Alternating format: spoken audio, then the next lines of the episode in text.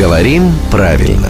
Здравствуйте, Володя. Доброе утро. Доброе утро. Наверняка, думаю, многим доводилось быть очевидцами такой ситуации. В социальной сети или в жизни. Вот э, приходит человек и ляпает какую-нибудь там, ну, несущественную какую-то вещь, да? Бла-бла-бла. Да, из нескольких предложений или из одного слова, неважно.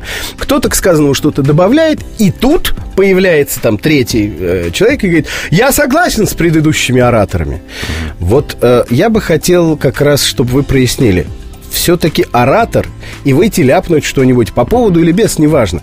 Мне кажется, это все-таки разные вещи.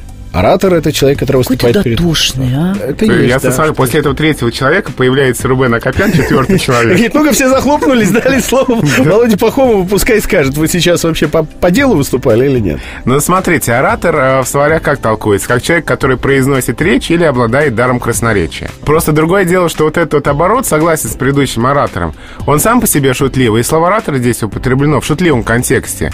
Когда действительно кто-то что-то говорит, не обязательно речь произносит. Просто что-то сказал, и вслед за ним вот э, эта фраза в устной речи очень часто звучит. Но если в устной речи, там можно по интонации понять, э, человек сейчас так шутит, или на полном серьезе вот сказанное, сляпанное там иной раз, да, э, считает ораторским искусством.